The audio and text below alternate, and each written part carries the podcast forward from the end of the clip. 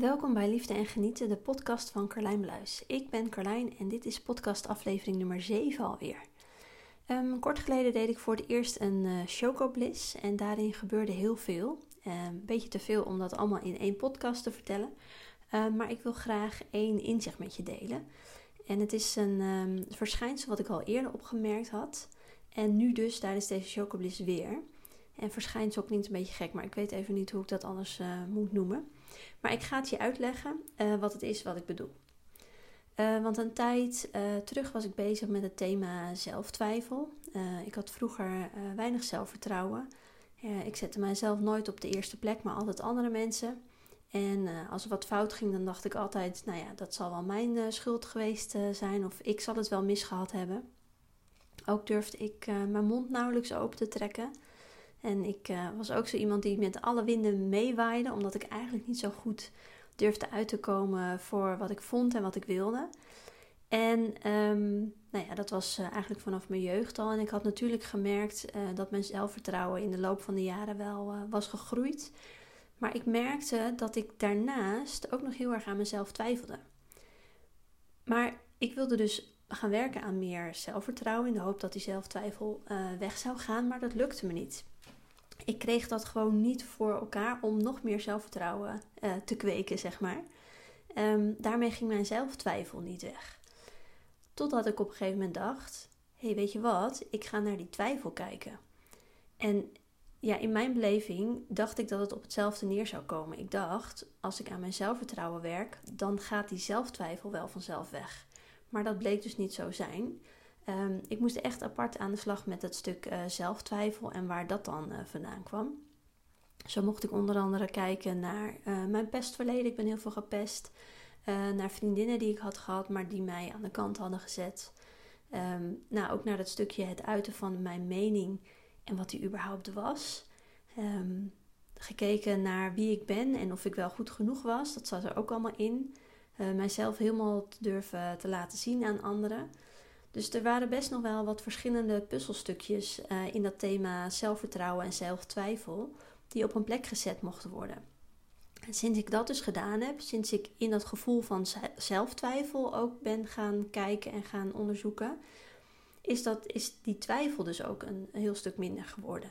Dus het is niet alleen dat ik nu die zelfvertrouwen ook voel, want die voelde ik al, uh, maar het gevoel van zelftwijfel is dus echt een heel stuk minder uh, geworden. En ik wil zeker niet pretenderen dat ik nooit meer aan mezelf twijfel.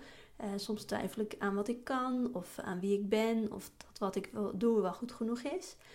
Maar mijn standaardmodus was: ik twijfel aan mezelf, het zal wel aan mij liggen. Dus ondanks dat zelfvertrouwen. En nu komt het alleen maar af en toe opzetten. En kan ik er ook voor kiezen om er niet in mee te gaan. Dus ik kan ook uh, van een afstandje kijken van hé, hey, ik zie nu dat ik aan mijzelf uh, begin te twijfelen. Um, welk, welk stuk is dat? Welke gedachte zit erachter? En dan kan ik er dus ook uh, voor kiezen om daar niet in, in mee te gaan. En soms zijn er nog hardnekkige dingen. En dan kan ik dus ook weer naar een volgend stukje gaan kijken. Um, maar het was dus echt een wisselwerking uh, tussen die twee. Dus niet alleen uh, zelfvertrouwen opbouwen, maar dus ook ja, het loslaten van die, van die zelftwijfel. En hetzelfde heb ik gehad met, met het thema veiligheid. Um, ik wilde me veiliger gaan voelen, want ik merkte dat ik me dat niet, uh, niet voelde. En ik mocht er bijvoorbeeld op gaan vertrouwen dat ik, uh, dat ik niet zomaar dood zou gaan. Het was een thema, uh, of dat was een stuk bij mij.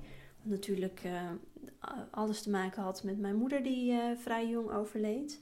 maar ook dat niet iedereen maar zo, mij zomaar wat aan zou kunnen doen. En dat is niet per se fysiek, maar bij mij zat dat vooral mentaal en emotioneel. Dus dat mensen me kwetsen. En ook in dit thema heb ik meerdere ja, nuances hiervan aangekeken, waardoor ik me veiliger voelde. Maar ja, dat had ook zeg maar een zekere een drempel, het gevoel van veiligheid. En ik mocht dus ook echt de andere kant gaan onderzoeken. Uh, naar de angst kijken, maar ook naar het gevoel van onveiligheid en, en waar dat vandaan kwam en waar dat, waarin ik daar, daar nog stukken mocht uh, helen. En het mooie is dat je in je realiteit altijd dingen op je pad krijgt um, ja, die een deur voor je openen. En uh, dat is uh, niet altijd een hele leuke deur die openging. En in mijn geval uh, kreeg ik in 2019 kreeg ik PTSS. na, een na een opleiding niet, na een opname in het, in het ziekenhuis. En ehm, er was daarna een periode waarin ik zelfs angst voelde als ik de deur uitging. En ik wilde het liefst gewoon binnen blijven in mijn veilige hoekje op de bank, had ik lekker. Ehm, maar goed, op een gegeven moment dacht ik van ja, ik moet toch weer naar buiten.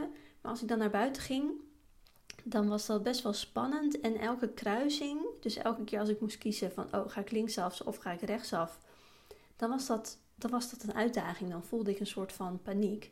Zo van ah, welke kant moet ik nu op? En um, nou ja, dat was, dat was echt wel een heel uh, intens gevoel van onveiligheid. Uh, maar gelukkig duurde dit, uh, want dit was best wel heftig, dat duurde gelukkig niet lang. Want met behulp van EMDR ehm, heb ik daar al vrij snel de scherpe randjes af kunnen halen. En kon ik weer een beetje normaal functioneren, een beetje normaal de, de straat op. maar ook toen dat was, voelde ik dat ik gewoon niet een hele stevige basis van veiligheid in mezelf had. En ik moest dus ook echt ja, naar die andere kant kijken. En pas sindsdien voel ik die stevige, ja, ik noem het even een basisveiligheid. Dus dat je in principe je veilig voelt totdat er iets raars gebeurt, maar dat dat niet je basisgevoel is onveiligheid. Ik hoop dat je begrijpt wat ik uh, bedoel. Maar ook hier komt er af en toe nog wel eens wat op op hoor en mag ik weer een stukje verder ingaan. Um, en soms is er gewoon toch nog weer een stukje onveiligheid of angst daarin die ik daarin uh, los mag laten. Uh, om dus ook op die manier mijn gevoel van veiligheid te laten groeien. Dus ook dit was weer twee kanten. Het laten groeien van mijn veiligheid en het loslaten van de angst en het loslaten van de onveiligheid. En um, een thema waar ik de laatste tijd veel mee bezig ben geweest, is, uh, is afwijzing. Ik, uh, ik voelde me afge, afgewezen. Um, maar ik kwam er dus in dat, in dat hele proces kwam ik er ook achter dat ik niet alleen me afgewezen voelde, maar dat ik dus ook uh, andere mensen afwees. En dat ik ook um, delen van mezelf of eigenschappen van mezelf afwees. En eigenlijk werkt dat altijd, altijd zo. Het is natuurlijk een, een hele mooie spiegel. Als jij je afgewezen voelt, is er altijd een stuk in jou wat hetzelfde doet. Um, maar goed, soms is het lastig om, dat, uh, om daar ook echt de vinger op uh, te leggen. Um, maar deze hele uh, coronaperiode die we gehad hebben, of die er misschien weer aan zien te komen, um, was voor mij daarin een hele mooie spiegel. Want daarin werden toch wel wat situaties gecreëerd waarin ik me behoorlijk afgewezen voelde. Um, en soms kan het natuurlijk alleen in gedachten zijn. Dan denk je van, oh, ze zullen me vast of ik mag vast niet. Uh, maar in mijn geval was het ook wel uh, een aantal concrete dingen, ook wel mensen wie ik om die reden afscheid van heb uh, genomen. Um, er waren situaties waarbij ik gewoon niet meer welkom was. En er is zelfs een familielid, een, dicht, een familielid dat dicht bij me staat, die ik nu al bijna een jaar niet gezien heb, omdat zij niet met ons wil afspreken, omdat wij niet gevaccineerd zijn. Dus dat zijn echt, dat zijn niet per se leuke dingen, um, maar het zijn wel hele mooie spiegels en hele mooie stukken waar je dan naar kunt kijken als je realiseert van hé, hey, maar wacht even, wat gebeurt daar en wat doet dat met mij en wat kan ik daarmee? En uh, dat brengt me dus bij het, uh, bij het inzicht van, uh, van de chocobliss die ik laatst had. Want natuurlijk heb ik al gekeken naar die afwijzing. En wat ik net al vertelde, ik heb me gerealiseerd dat, ik, dat het niet alleen zit in dat ik me afgewezen voel, maar dat ik net zo goed andere mensen afwijs. Uh, maar ook een groot stuk dat ik mijzelf uh, afwijs of bepaalde delen van mijzelf afwijs. En natuurlijk heb ik daar al dingen in geheeld en in aangekeken en doorvoeld. En um, nou ja, naar aanleiding daarvan maak je dus weer keuzes om het anders te gaan doen. En het is ook nog wel een thema waar ik nog steeds mee bezig ben. Want dit thema heeft voor mij best wel wat, wat lagen. En dat bleek dus ook wel toen ik um, uh, bezig was met die chocobliss. Want daar kreeg ik een heel mooi uh, inzicht. En even tussendoor, voor wie geen idee heeft wat de chocobliss is. Um, of eigenlijk is het een chocobliss ceremonie. Je maakt gebruik van een, eh, een plantmedicijn. En die stofjes daarin die helpen jou om toegang te krijgen tot je onderbewuste. En uh, je hebt daar zelf uh, weinig tot geen misschien wel controle over. En je krijgt echt de dingen te ervaren uh, die voor jou nu het belangrijkste zijn. En je krijgt te zien welke trauma's er nog zijn die geheeld mogen worden. En een deel daarvan heel je ook tijdens een ceremonie. En je zult dus inzichten krijgen die, ehm, die je perspectief doen veranderen. Dus die je helpen om op een andere manier naar dingen te kijken. Dus dat is even in het kort wat je, wat je dus doet. En um, nou ja, ik was dus al eerder bezig geweest met dat hele thema afwijzing, daar al inzichten in gekregen. Ehm, maar ja, het bleef dus bij dat stukje afwijzing. En ik had me nog niet gerealiseerd dat ik ook hierin natuurlijk weer naar de andere kant mocht kijken. Dus ja, naar het, het tegenovergestelde eigenlijk van, van afwijzing. Um, want het inzicht wat ik kreeg is dat ik ook heel graag uh, goedkeuring wil hebben van anderen. Mensen, ik vind dat andere mensen mij goed moeten keuren. Um, en eigenlijk kwam dat neer op één uh, specifieke persoon waar ik graag goedkeuring van um, wil krijgen. En dat is ook diezelfde persoon in mijn familie die ik nu al zo'n hele tijd niet heb uh, gekregen. Um, ja, ik wilde graag goedkeuring van, van die persoon. Terwijl diegene mij dus ook uh, ja, knetterhard tegelijkertijd afwijst omdat uh, diegene ons niet meer wil zien. Maar ik besefte me natuurlijk ook dat ik um, een van uh, zijn keuzes afkeur.